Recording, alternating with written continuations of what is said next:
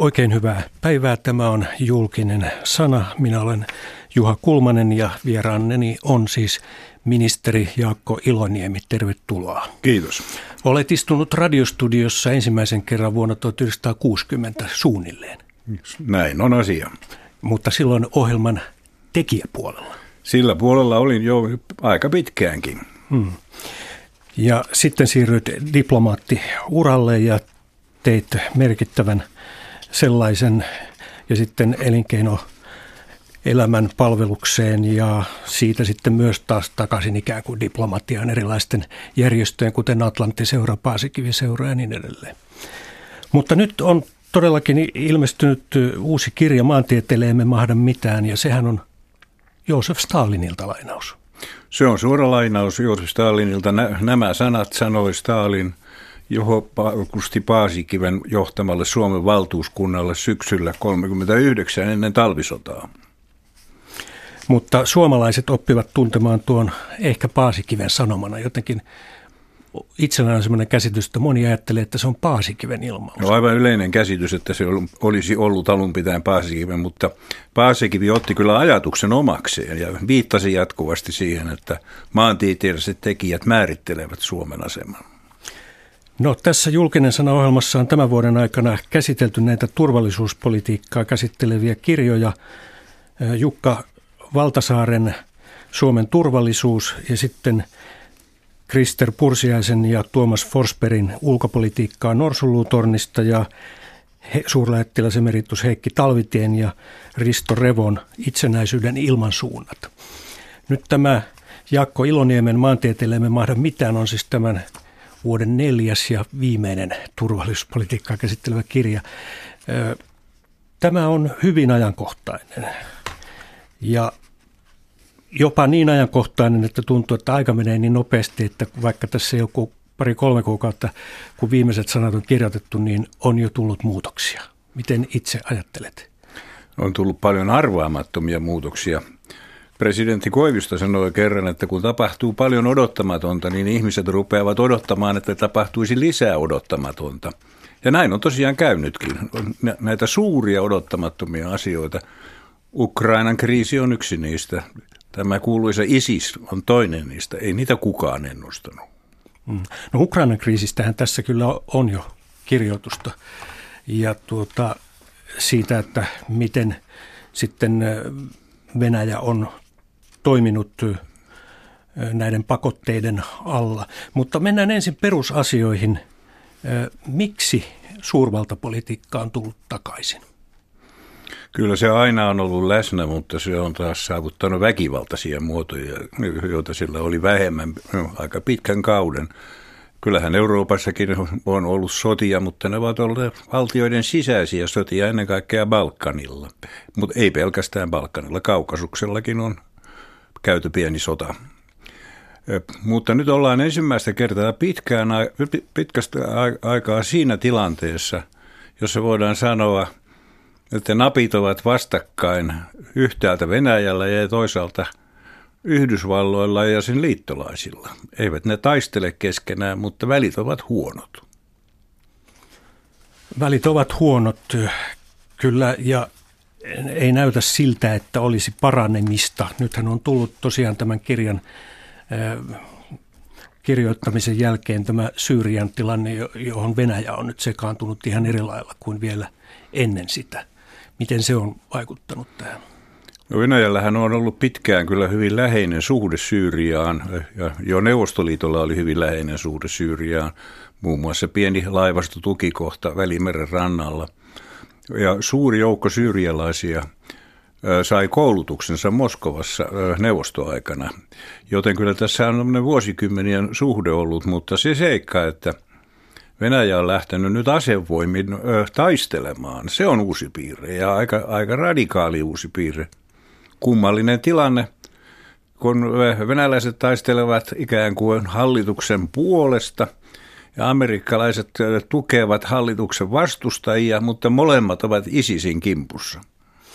Aivan, se on erittäin sekava tilanne, mutta jos itse olen käsittänyt oikein, kun olen lukenut eri lähteistä, niin Venäjä vähemmän kuitenkin hyökkää ISISiä vastaan. Ehkä se on nyt vähän muuttumassa. Että Venäjän suurin kohde on ollut nämä niin sanotut maltilliset, kapinalliset tai niin. vapaan Syyrian joukot.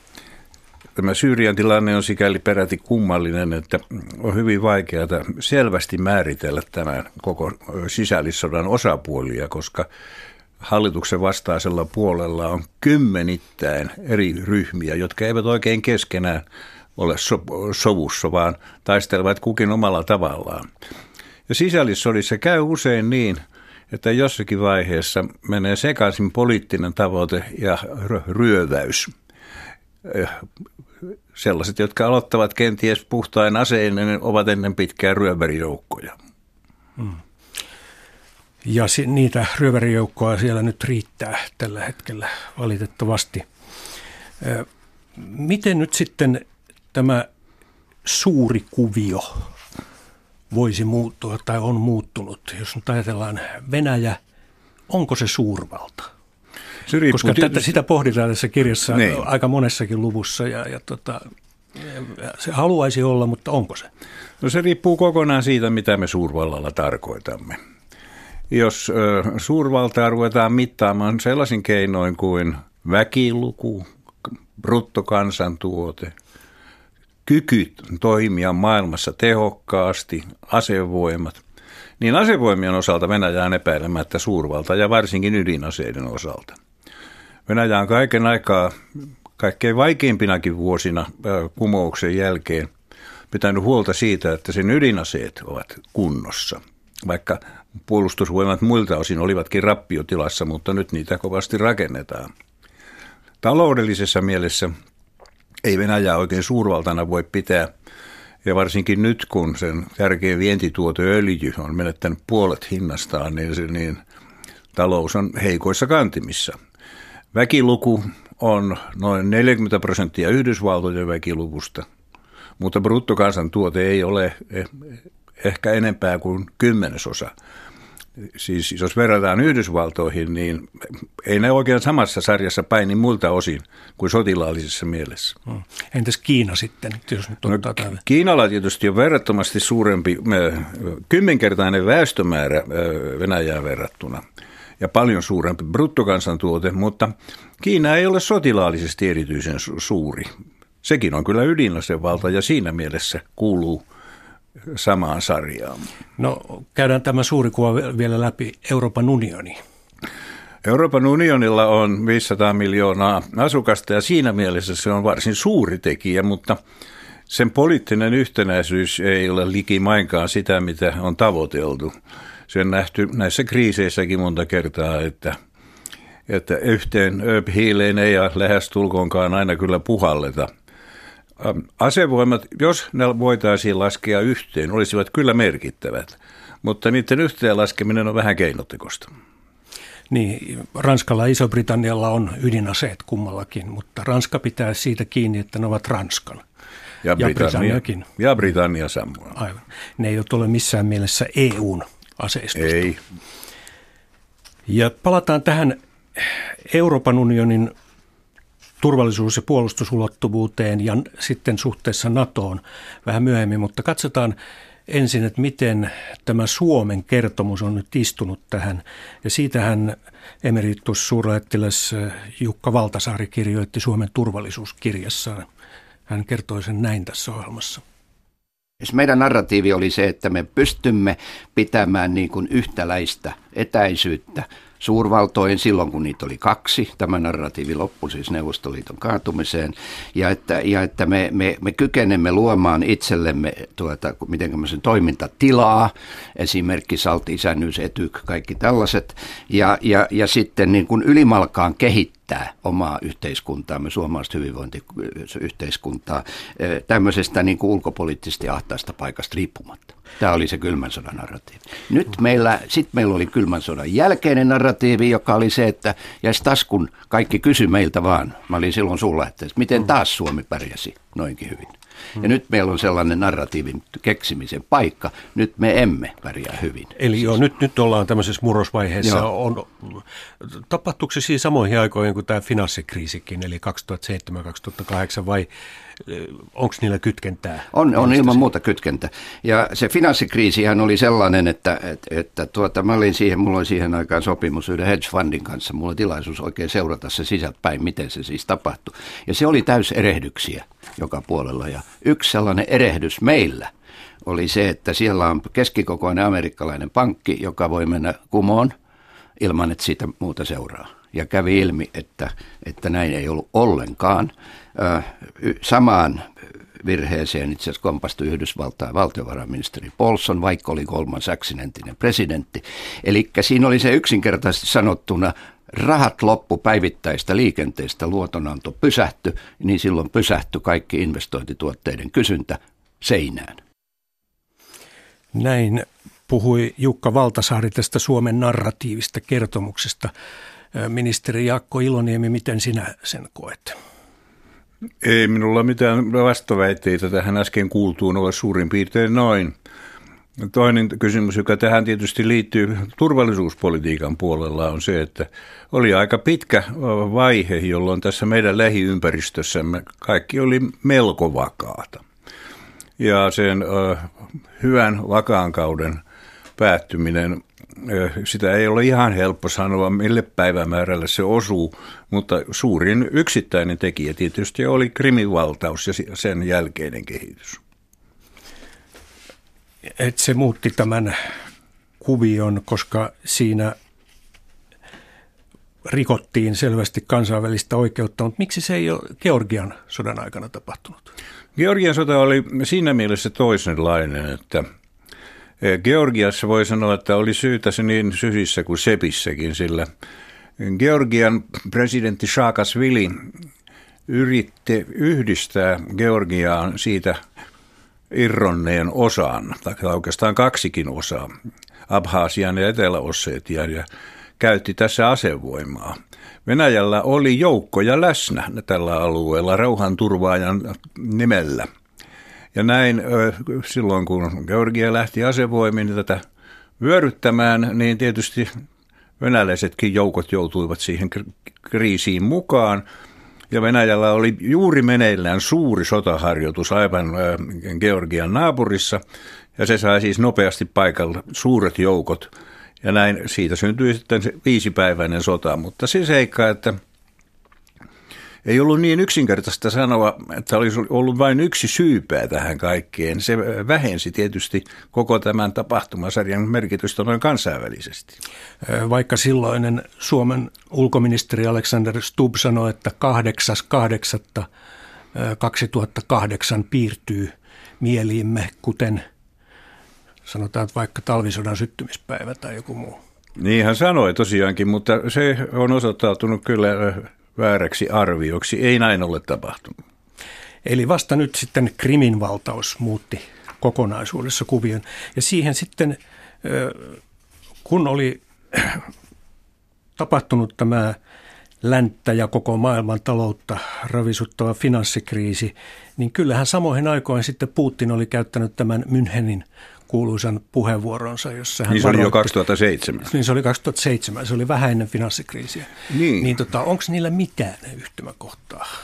No, Vai onko tämä nyt haittua vaan?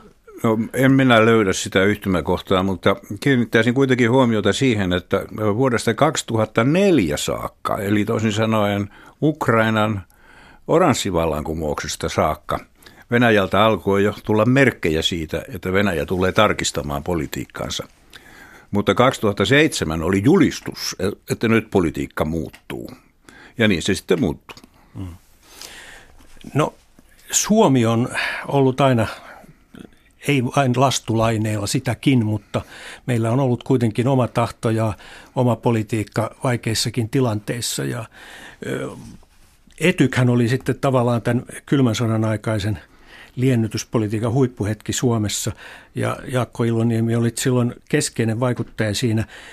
Sen verran valtaan vaan siitä, että minä en ollut törmännyt aikaisemmin tähän, että, että se oli näin sattuma, että Helsinki valikoitui sen loppuhuippukokouksen paikaksi. Että Yhdysvaltain Georg Westillä, äh, joka johti heidän valtuuskuntaansa silloin, oli ohjeet, että se olisikin Geneve.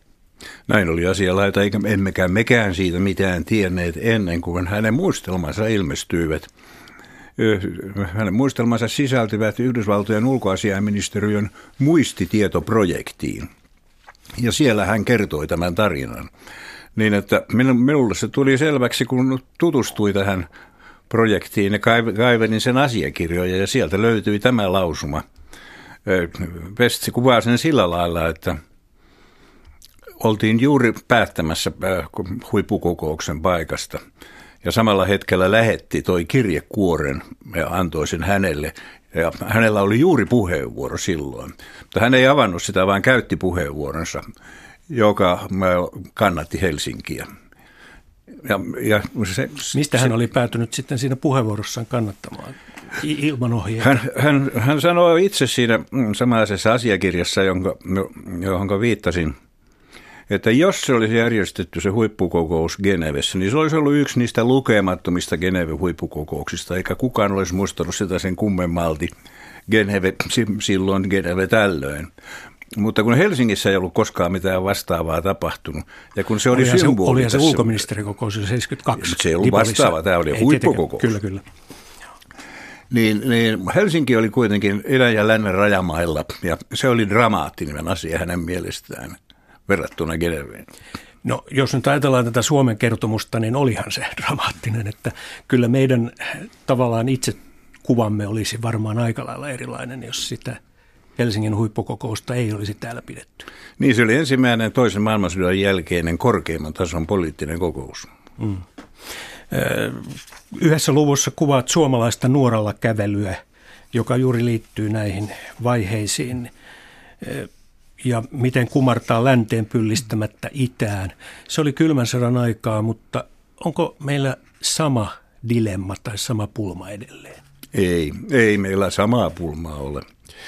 Me yritämme kyllä hoitaa hyvin suhteita sekä itään että länteen, mutta varsinkin sen jälkeen, kun me liitymme Euroopan unioniin, niin ei meidän kotipaikastamme ole enää mitään epäselvyyttä. Kyllä me kuulumme tähän läntiseen yhteisöön, arvoyhteisöön, poliittiseen yhteisöön, eikä vain no, periaatteellisesti, vaan ihan organisatorisestikin. Me olemme osa Euroopan unionia, joka on taloudellinen ja poliittinen järjestö. Nyt kuulemme pienen pätkän tästä ulkopolitiikkaa Norsulutornissa ja sen aloittaa Tuomas Forsberg ja sitten Krister Pursiainen. Kyllähän se on yleensä tällainen niin kuin realistisen koulukunnan tai jopa alkeismuoto, joka oli olemassa ennen kuin realismi kehittyi, joka niin kuin poliittiseksi teoriaksi – niin, niin ajatellaan, geopolitiikka, mutta ja, ja, ja tietysti se on niin kuin, siitäkin on sellainen karikatyyri, että se on hyvin tällainen deterministinen ja ohje on se, että valtioiden pitäisi vain pyrkiä laajentumaan.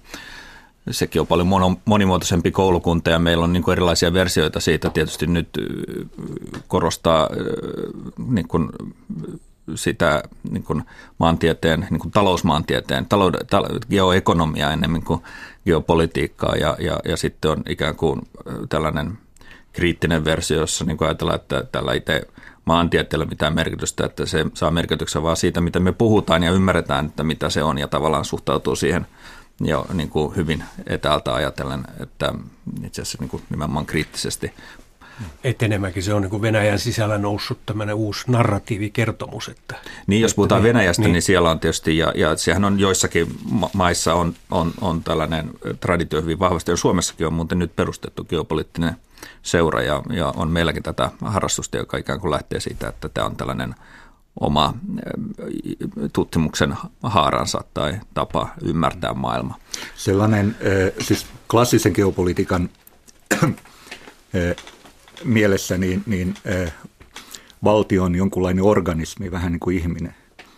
Ja sen täytyy sillä tavalla niin kuin saada luon, luonnolliset rajansa. Ja tämä, tämä klassinen käsitys geopolitiikasta on ehkä näkyvissä tässä nykyisessä venäläisessä tai euroasialaisessa geopoliittisessa ajattelussa siinä mielessä, että, että nähdään esimerkiksi, että että Venäjän tavallaan niin kuin organismiin kuuluu se, että se, siihen kuuluu krimi tai että sillä on niin kuin, sen valtapiiriin kuuluu entiset Neuvostoliiton alueen maat, jotta se voi olla tietyllä tavalla elinkelpoinen.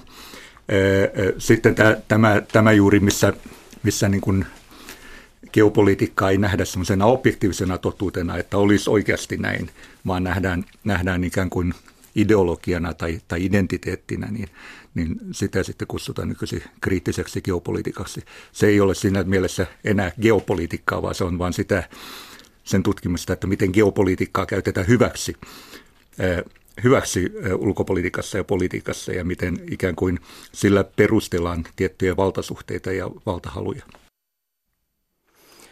Näin, näin totesi Krister Pursianen ja sitä ennen Tuomas Forsberg, molemmat professoreja ja kirjoittivat kirjan ulkopolitiikkaa Norsuluu tornista. Jaakko Iloniemi, eh, ministeri Jaakko Iloniemi on nyt suorassa lähetyksessä julkinen sana ohjelmassa ja me puhumme hänen kirjastaan maantieteelleemme mahda mitään. Miten tämä geopolitiikan uusi tuleminen on vaikuttanut tähän? Kyllä se on sillä lailla vaikuttanut, että kun yksi merkittävä toimija, eli Venäjä, haluaa alleviivata geopoliittisia tekijöitä omassa toiminnassaan, muun muassa sillä, että se katsoo, että sillä on eri oikeuksia rajamaissaan, entä sen Neuvostoliiton piirissä, niin, niin se on muuttanut sitä keskustelua, jota tätä ennen käytiin Euroopassa, jossa lähdettiin siitä, että – kukin valtio rajoittaa oman toimintansa ja täysivaltaisuutensa omien rajojensa sisälle. Mutta Venäjä katsoo, että se ei ihan tyydy tähän. Venäjä on harvinainen maa Euroopassa siinä mielessä, että se ei ole tyytyväinen nykytilanteeseen sellaisena kuin se on edes rajojensa osalta. Yksi luku on kyllä Kremlissä tiedetään. Mitä siellä tiedetään? Että siellä tiedettiin muun muassa se, että – Ruotsilla oli aikanaan Den Dolda Alliansen, salainen sotilasliitto Naton kanssa. Tai tämmöinen sopimus, vaikka Ruotsi oli puolueeton ja liittoutumaton. Niin, Ruotsissa oli hyvin pitkään ensin Englannin ja Yhdysvaltojen kanssa sotilaiden kesken solmittuja sopimuksia pääministeri Palmen suosiollisella myötävaikutuksella. Ja näiden sopimusten puitteissa, jos sota olisi syttynyt, niin Ruotsi olisi muitta mutkitta taistelu Yhdysvaltojen ja Britannian rinnalla. Oli suunnitelmia muun muassa siitä, miten Ruotsin hallitus siirtyisi pois maasta, jos miehitysvaara olisi olemassa. Ja koko, koko hanke oli hyvin pitkälle valmisteltu. No entä tänä päivänä? Nyt tiedetäänkö Kremlissä edelleen, että mitä lännessä valmistellaan ja mitä nyt Suomessa ja Ruotsissa oman turvallisuutensa puolesta valmistellaan.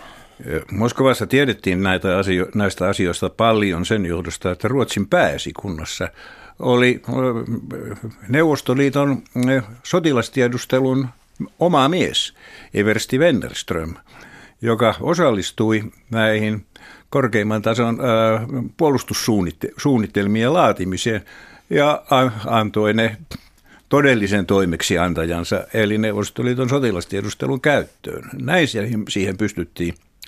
Onko siellä nyt vastaavanlaista? Sitähän me emme voi tietää, se johtuu asian luonteesta, mutta mikään ei ainakaan viittaa siihen. Mutta Kremlissä kuitenkin seurataan hyvin Mi- tarkkaan mitä ja, tarkimmin, ja, tuota, yritetään myös tätä vakoilutietoa saada koko ajan. Mitä tarkimmin ja, ja hyvin taitavasti.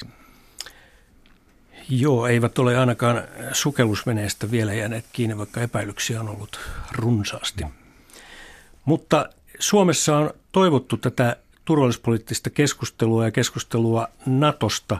Nostetaan se nyt tähän esiin ja se on ajankohtainen tietysti myöskin Ruotsissa – Ruotsissa on nyt kaikki niin sanottuun porvarilliseen allianssiin kuuluvat puolueet kannattamassa NATO-jäsenyyttä. Muuttaako se tätä kuvaa? Ei ainakaan lyhyellä tähtäyksellä se tuskin muuttaa, sillä Ruotsin hallitusohjelmassa on yksiselitteisesti sanottu, että tämä sosiaalidemokraattien johtama Löfvenin hallitus ei tule hakemaan NATO-jäsenyyttä. No, Ruotsilla on vielä seuraaviin vaaleihin aikaa kolmisen vuotta.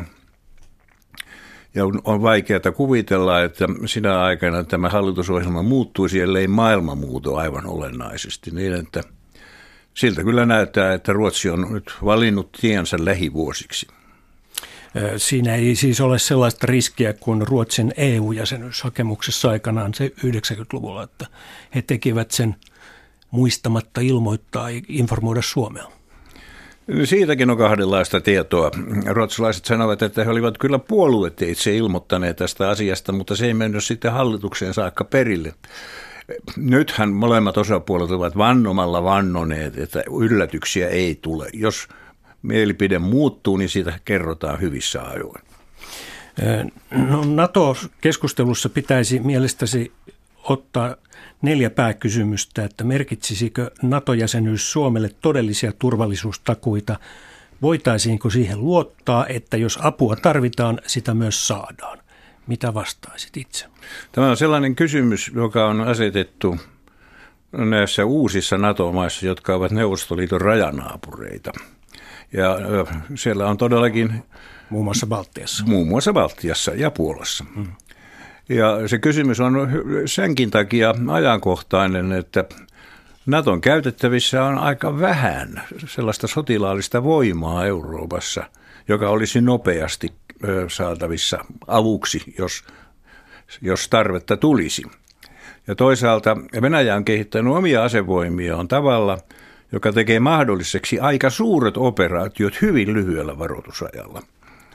Toisin sanoen joukkoja pystytään keskittämään ja siirtämään hyvin lyhyessä ajassa. Ja siksi tämä huoli. No sitten toinen kysymys oli, että joutuisivatko suomalaiset osallistumaan sellaisiin sotilaallisiin operaatioihin solidaarisuussyistä, jotka eivät lainkaan liity Suomen omaan turvallisuuteen, vaan jonkun liittokunnan muun jäsenen turvallisuuteen. No nyt vaikka kun Turkki ampui venäläisen koneen alas, niin Miten siihen se, se saattaisi olla yksi esimerkki sellaisesta. Mehän olemme nähneet, että NATO liityttyään Viro on ollut mukana aika reippaasti sellaisissa operaatioissa, jotka eivät todellakaan liity Viron välittömään turvallisuuteen, mutta, mutta liittokuntansa turvallisuuteen kylläkin. Solidaarisuushan on aleensa sellaista, että – Jotta voisi odottaa solidaarisuutta, pitää osoittaa solidaarisuutta. Kyllä, siihen täytyisi varautua, että paine osallistua tuollaisiin operaatioihin olisi olemassa, vaikka siihen ei mitään suoranaista velvoitetta ole. No nyt näytti siltä, että NATO yritti heti pistää jäitä hattuun, että tämä Turkin ja Venäjän kiista ei eskaloituisi. Siihen on erittäin hyvät syyt, sillä Turkki ja Venäjä, jos ne todellakin joutuisivat avoimeen konfliktiin, se olisi koko eh, Euroopan tilanteella aivan kauhea katastrofi. No nythän he ovat samassa pakote, pakotetilanteessa sitten näyttävät olevan kuin EU ja Venäjä suhteessa Ku, tätä Krimin. Kuinka kauan se sitten kestää? Mm. Niin. No sitten kolmas kysymys oli, mihin vastatoimiin Venäjä ryhtyisi heti saatuaan tiedon siitä, että Suomi valmistautuu hakemaan NATO-jäsenyyttä? Mehän olemme kuulleet useassa eri yhteydessä sekä venäläisten sotilaiden että poliitikkojenkin sanovan, että vastatoimiin ryhdytään, mutta niitä ei ole koskaan tarkemmin määritelty. Se, mitä voisi odottaa, on joidenkin joukkojen siirtämistä lähemmäksi rajan pintaa – eräänlaisia sotilaallisia mielenosoituksia. Ja toinen seikka, jota voisi kuvitella, on, että jotkut yhteistyömuodot kärsisivät siitä. Sellaisia voisi pitää mahdollisina, jopa todennäköisinä. Mutta ei ihan täysin dramaattista tapahtuisi, niinkö oletat? En oleta, että se johtaisi mihinkään todelliseen välirikkoon. No neljäntenä kysymyksenä mainitset tässä kirjassasi, jos hallitus päättäisi hakea Naton jäsenyyttä ja, kuten moni puoluejohtaja on ilmoittanut, järjestäisi neuvottelutuloksesta ja liittymisestä kansanäänestyksen, hyväksyisivät äänestäjät liittosuhteen kysymysmerkki. Niin. Sitähän me emme todellakaan voi tässä tilanteessa sanoa. Sen me tiedämme, että mielipidetiedusteluissa – kannatusta ei ole riittävästi ollenkaan, että sopimus tulisi sillä lailla hyväksytyksi. Ja, ja mielialojen pitäisi muuttua aika reippaasti ennen kuin nämä edellytykset täyttyisivät. Voi hyvin myös olla, että silloin kun kansanäänestykseen valmistaudutaan, niin itärajan takaa alkaisi kuulua aikamoista meteliä, joka saattaa vaikuttaa yhden jos toisenkin äänestäjän käyttäytymiseen. No mediahan on nyt viime aikoina tiedustellut sitä, että jos Ruotsi päättäisi liittyä, niin miten se sitten Suomeen vaikuttaisi? Niin, siitäkin on mielipidetiedusteluissa ollut, ollut selvitystä ja jonkun verran se vaikuttaisi, mutta ei ratkaisevasti. Että nähdäksesi Suomi voisi jäädä tänne Euroopan pohjoisille perille yksin, jos Ruotsikin menisi NATOon? Näin, näin. siinä kävisi, eivät suomalaiset muuta mieltään. Kuinka hankalana sitä tilannetta pitäisit? Jälleen se riippuu niin paljon siitä, kuinka kansainvälinen tilanne ylipäätänsä kehittyy ja nimenomaan kuinka se kehittyy Itämeren alueella. Jos se kehittyy huonosti Itämeren alueella, niin toisin sanoen, jos täällä alkaa olla myrskyn merkkejä ja suoranainen yhteenoton vaara, silloin se tietysti olisi meidän kannaltamme erittäin huono kehitys. No nyt Suomen ulkopoliittinen johto, lähinnä siis nyt ulkoministeri Timo Soini, vieraili NATO-kokouksessa kutsun saatuen ja ymmärtääkseni tästä oltiin hyvin tyytyväisiä, että vihdoinkin tuli kutsu. Tämä tosi liittyy nyt sitten tämän Afganistanin operaation jatkamiseen. Ja tuota, se, tämä ISAF-operaatio saa ainakin vuoden jatkon, vähän eri nimellä tosin, mutta tuota, Suomi osallistuu siihen. Hyvin pienin voimin, mutta Hyvin osallistuu voimin, kuitenkin. Niin kuinka periaatteellisesti tärkeä se on? No se on tärkeä juuri siinä mielessä, että me toimimme samaan tapaan kuin muutkin kumppanit. Me emme erottaudu siinä. Emme ole ikään kuin joukon ulkopuolella. Kun olemme kerran kumppanuussopimuksen aikana tehneet, niin me käyttäydymme niin kuin kumppanien odotetaan käyttäytyvän. Tämä isäntämaa-sopimus, josta tai joka hyväksyttiin, oliko se vuosi sitten pari Walesin kokouksessa, niin siitähän oli kovaa keskustelua, että siinä Suomi nyt myi viimeisenkin sitten ikään kuin tämän pikkusormen nivelensä NATOlle. Että... Kyllä minusta käsi on tallella. käsi on tallella. Koko käsi kyynärpäätä myöten on tallella. Ja se vaatii ihan toisenlaiset päätökset kuin, kuin sellainen juridinen asiakirja, mitä tässä, mistä tässä on puhe. Mm. No Entä nyt sitten tämä Euroopan turvallisuus, EUn turvallisuus, takuukysymys. Lissabonin sopimukseen kirjattiin nyt sitten ensimmäistä kertaa ne, tavallaan se, mikä Maastrichtin sopimuksessa 92 todettiin, että voi johtaa yhteiseen puolustukseen. nyt näitä turvatakuita on siellä ja nyt kun Pariisin iskut tapahtuivat, niin Ranska otti ne käyttöön. Mikä vaikutus sillä on? Ja Suomihan on kannattanut niin, presidentti Niinistön Niillä on poliittinen merkityksensä. Poliittinen juuri siinä mielessä, että osoitetaan solidaarisuutta sekä sanoin että teoin. Ja ne teot ovat juuri sellaisia, josta nyt on puhe, kun Suomi helpottaa Ranskan mahdollisuuksia toimia tehokkaasti omalla Ranskan maa-alueella tapahtuvaa terrorismia vastaan – kantamalla osan kuormaa siitä, mikä Ranskalla on Afrikassa. Jos nyt verrataan tätä Lissabonin turvatakuuta tuohon Naton viidenteen artiklaan, niin No, jos, jos vertaillaan tekstejä sellaisenaan, niin voi sanoa, että e, kyllä tämä Lissabonin teksti on vähintään yhtä kovaa kuin NATO-sopimuksen teksti, mutta, mutta se ratkaiseva ero on siinä, että Natolla on yhteinen esikunta yhteisinä sotasuunnitelmineen, yhteinen johtoorganisaatio. Mitään vastaavaa ei EUlla ole. Miksi EU lopetti aikanaan tämän VEUN eli West European Unionin? Siihen tietysti kuului vain kymmenen maata, jotka olivat NATO-maata, mutta sehän oli tämmöinen tavallaan EUn sotilaallinen käsikassara. Niin se oli vanhempi kuin EU Kyllä, itse asiassa. se oli vanhempi kuin EU. Alun pitäen. Kyllä. Eikö sitä olisi voinut laajentaa koskien koko EU ja käyttää hyödyllisesti nyt tämän Lissabonin Tietysti niin olisi voinut tehdä, mutta se, lopetettiin 2011. Se, se, mitä se teki loppujen lopuksi, sulautettiin sitten mm. EU-toimintaan. Ja keskeinen syy oli siihen se, että ne EU-maat, jotka ovat NATO-jäseniä, eivät nähneet aihetta tämmöiseen kaksinkertaiseen organisaatioon. Mm. Vieraili joskus VEUn kokouksissa ja se kyllä siellä kenraaleita kyllä oli erittäin paljon. Se oli kyllä aika lailla paperiorganisaatio. Joo. Sitä, sitä oli kyllä jo päämajassakin kävin ja se tuli selväksi. Mutta nyt sitten tämä, jos EU saa ja rupeaa käyttämään näitä turvatakuita, niin ikään kuin konkreettisesti, niin miten se vaikuttaa Suomen ja Ruotsin tähän liittoutumattomuusasetelmaan? Liittoutumattomuus tarkoittaa sotilaallista liittoutumattomuutta ja käytännössä se tarkoittaa NATO-jäsenyyttä. Siihen ei mitään muutosta tästä tule. Mutta Ruotsihan on ehdottanut Suomelle aika pitkälle menevää turvallisuuspoliittista ja sotilaspoliittistakin yhteistyötä, mutta ei kuitenkaan varsinaista puolustusliittoa.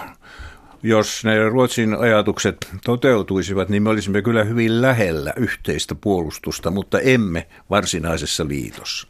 Muistaakseni olit sanonut, en päässyt tämän kirjan julkistamistilaisuuteen, mutta siellä olit sanonut, että se olisi aika pitkälle tämmöinen puolustusliitto de facto, mutta ei de jure. Juuri, kyllä näin. Näin se minusta on. No, sitä ei pysty testaamaan tietysti muuta kuin sitten, jos olisi tosi tilanne. Se on ihan selvää, että sitä ei pysty testaamaan. Tarkoitin sillä ennen kaikkea sitä, että jos kaksi maata suunnittelee yhdessä puolustuksensa, vaikka kummallakin olisi sitten se rinnalla omia suunnitelmia, mutta jos niillä on olennaisissa asioissa yhteiset suunnitelmat, niin ei se puolustusliitto vielä ole, mutta siitä on kukoon askel puolustusliittoon. Kuinka tärkeänä näet sen tämän kirjan luettua, niin, niin tuntuu, että se on tärkeä pointti tämä Ruotsin ja Suomen yhteistyö? se ratkaisisi sen kummankin yhteisön ongelman, miten saada merkittävää sotilaallista tukea ilman jäsenyyttä Natossa. Eli siinä mielessä se olisi tärkeä avaan, jos siihen vaan lukko löytyy. niin voi sanoa. No, mutta tämähän on tietysti kaikki spekulaatiota. Entä sitten tämä mm, nykyinen tilanne suurlähettiläs Heikki Talvitie sanoi siinä itsenäisyyden ilmansuunnat kirjassaan, että Suomi on Saksan sylissä. Miten Jaakko Iloniemi näet tämän? Eh, minä en oikein ymmärrä, mitä hän on mahtanut tarkoittaa tällä sylissä ololla. Eh, jos me puhumme puolustuksesta, niin siihen syliin ei ole syytä mennä, sillä Saksan puolustus on aika heikoissa kantimissa. Jos me puhumme taloudesta, niin silloin tietysti on tosiasia se, että Saksan talous Euroopan unionin suurimpana taloutena on määräävässä asemassa koko unionin talouteen ja Saksan talouspolitiikka on hyvin pitkälti myös Euroopan unionin talouspolitiikkaa. Tässä mielessä me olemme hyvin lähellä Saksaa. Mutta sotilaallisesti Saksa on nyt sitten lähdössä mukaan.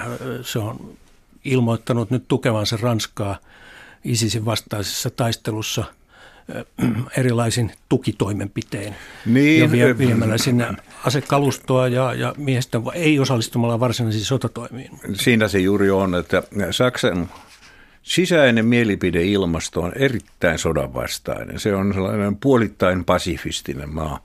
Äskettäin tehdyssä mielipidetiedustelussa kävi ilmi, että suuri osa saksalaisista, enemmistö saksalaisista on sitä mieltä, että jos joku Saksan liittolaismaa joutuisi hyökkäyksen kohteeksi, niin saksalaisin joukoin ei sitä pitäisi puolustaa. Josta, vaan, vaan NATO-joukkoin vai?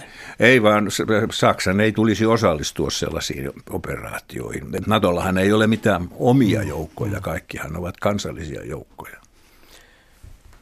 Joo, Saksan tilanne tietysti on toi, mutta sehän voi muuttua nopeasti. Jos nyt ajatellaan tätä maahanmuuttoa ja turvapaikanhakijoiden virtaa, joka on ollut todella vuolas nyt viimeisten mm. kuukausien aikana, niin sekin on muuttanut nyt jo Saksan ilmapiiri sillä lailla, että Merkelin mm. tämmöinen avoin linja on nyt joutunut haastetuksi. Kaikkihan tässä maailmassa voi muuttua, sanoi Stalin Paasikivelle silloin, kun Paasikivi viittasi siihen, että Venäjällähän oli Hitlerin Saksan kanssa sopimus. Hmm. No miten Jaakko Iloniemi näet tämän nyt, kun Eurooppa on perustunut Schengen-sopimuksen mukaisestikin tähän avoimiin rajoihin, niin onko se mahdollista säilyttää nykyoloissa? Se on todella vaikea tapaus ja monestakin eri syistä. Ja yksi syy on se, että nämä, voi sanoa, kansalaisten mielipideilmaston muutokset alkavat olla aika vaarallisia. Ne perustuvat ennen kaikkea siihen, että tämä on ollut aikamoinen kulttuurishokki, tämä suuri maahantulijoiden määrä, johon ei oltu lainkaan valmistauduttu oikeastaan missään päin Eurooppaa. Ja sitten ö, poliittiset kansallismieliset ääriliikkeet saavat tästä vettä myllyynsä. He ovat aina vastustaneet kaikkia maahanmuuttoa ja nyt tämän tapainen maahanmuutto on niiden näkökulmasta aivan erityisen tuomittavaa. Eräissä ma- maissa nämä ääriliikkeet puhuvat siitä, että edustavat väärää kulttuuria, vääriä uskontoja ja niin edelleen.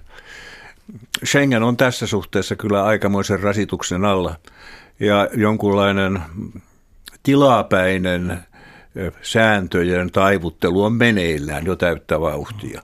Mutta että, että tämä purettaisiin, se olisi aikamoinen takaisku koko Euroopan idealle. En oikein usko, että siihen helpolla mennään.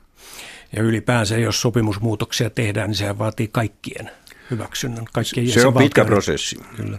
Ja tässähän on muitakin kuin EU-maita. Tässä on Norja ja Islanti ja Näin on. Sveitsi mukana. Mites nyt sitten mennään takaisin, kun itsenäispäivä lähestyy, niin tähän Suomen kertomukseen ja meidän itsenäisyysvaiheisiimme. Muistutat kirjassasi myös siitä, että miten se aikanaan se itsenäisyys saavutettiin. Ja silloin ennen jo sitä oli ollut tämä vaihe, jolloin Venäjän duumassa oli eräs jäsen huutanut Finis Finlandie. Ja niitä huutoja on kuulunut nytkin. Miten arvelet, onko Venäjällä tällaista ilmapiiriä enemmänkin? Kyllä Venäjällä sellaisia ihmisiä on, jotka ovat sitä mieltä, että vuoden 1914 rajat, siis ensimmäisen maailmansodan alla olleet rajat, olisivat oikeat rajat Venäjälle. Toisaalta pari vuotta sitten kuuntelin venäläistä todellista strategian eksperttiä ja tutkijaa, joka sanoi, että vaikka venäläiset ajattelevatkin niin, että vanha Venäjän valtakunta oli se oikea rajoiltaan, niin kyllä Suomen kohdalla myönnetään poikkeus, mutta se vaatii talvisodan että Suomelle sallitaan itsenäisyys ja Suomea on käytetty nyt Ukrainallekin esimerkkinä, että tämän, tämän tyyppinen järjestely voisi sopia Ukrainallekin. Niin, sellaista ovat eräät amerikkalaiset gurut esittäneet. Ja myös sekä Bushin että Obaman puolustusministeri Robert M. Gates muistelmissaan liputti sen puolesta, niin kuin Kissinger ja Brzezinski kukaan näistä kolmesta ei ole tainnut kovin paljon ajatella tarkkuudella siitä, mikä Suomen asema on, koska heiltä mm. unohtui se, että Euroopan unionin jäsenenä me olemme vähän eri asemassa kuin mitä Ukraina voi kuvitella. Hmm. No Jaakko Iloniemi lainaa tässä loppupuolella IK Paasikiveä, olet ollut Paasikivi-seuran puheenjohtaja ja pitkään toiminut siellä, niin kansojen elämäntie ei ole tasaista nousua ylöspäin niin kuin mielellämme toivomme, mutta aina on niin kuin päästy sieltä jyrkänteeltä ylös. Nyt ollaan jonkinlaisessa laaksossa. Miten tästä ylös? Tämä laakso on, on paljon helpompi kuin mikä oli se Paasikiven laakso, josta hän vuonna 1944 itsenäisyyspäivänä puhui. Silloin maa oli vielä sotatilassa me olemme kyllä verrattomasti helpommassa asemassa, mutta en nyt silti halua väittää, etteikö tähän liittyisi vakavia ongelmia. Mutta ei nyt verrata sentään sotaa käyvää Suomea taloudellisten vaikeuksien kanssa painivaan Suomeen. Niin, että laaksoja on monenlaisia ja tämä on sellainen, josta omin voimin suoriudutaan hyvin. Tämä, tämä on notkelma verrattuna siihen syvään laaksoon. Aivan, tämä on tietysti lohdullista, kun sinulla on todella pitkä perspektiivi diplomatiasta ja politiikasta, niin kuulla, että tämä ei ole mikään niin vakava kriisi, etteikö tästä voisi selviytyä. Meistähän se vain on kiinni. Hmm. Jaakko Iloniemi, Kiitoksia tästä keskustelusta ja hyvää tulevaa itsenäispäivää. Samoin sinulle.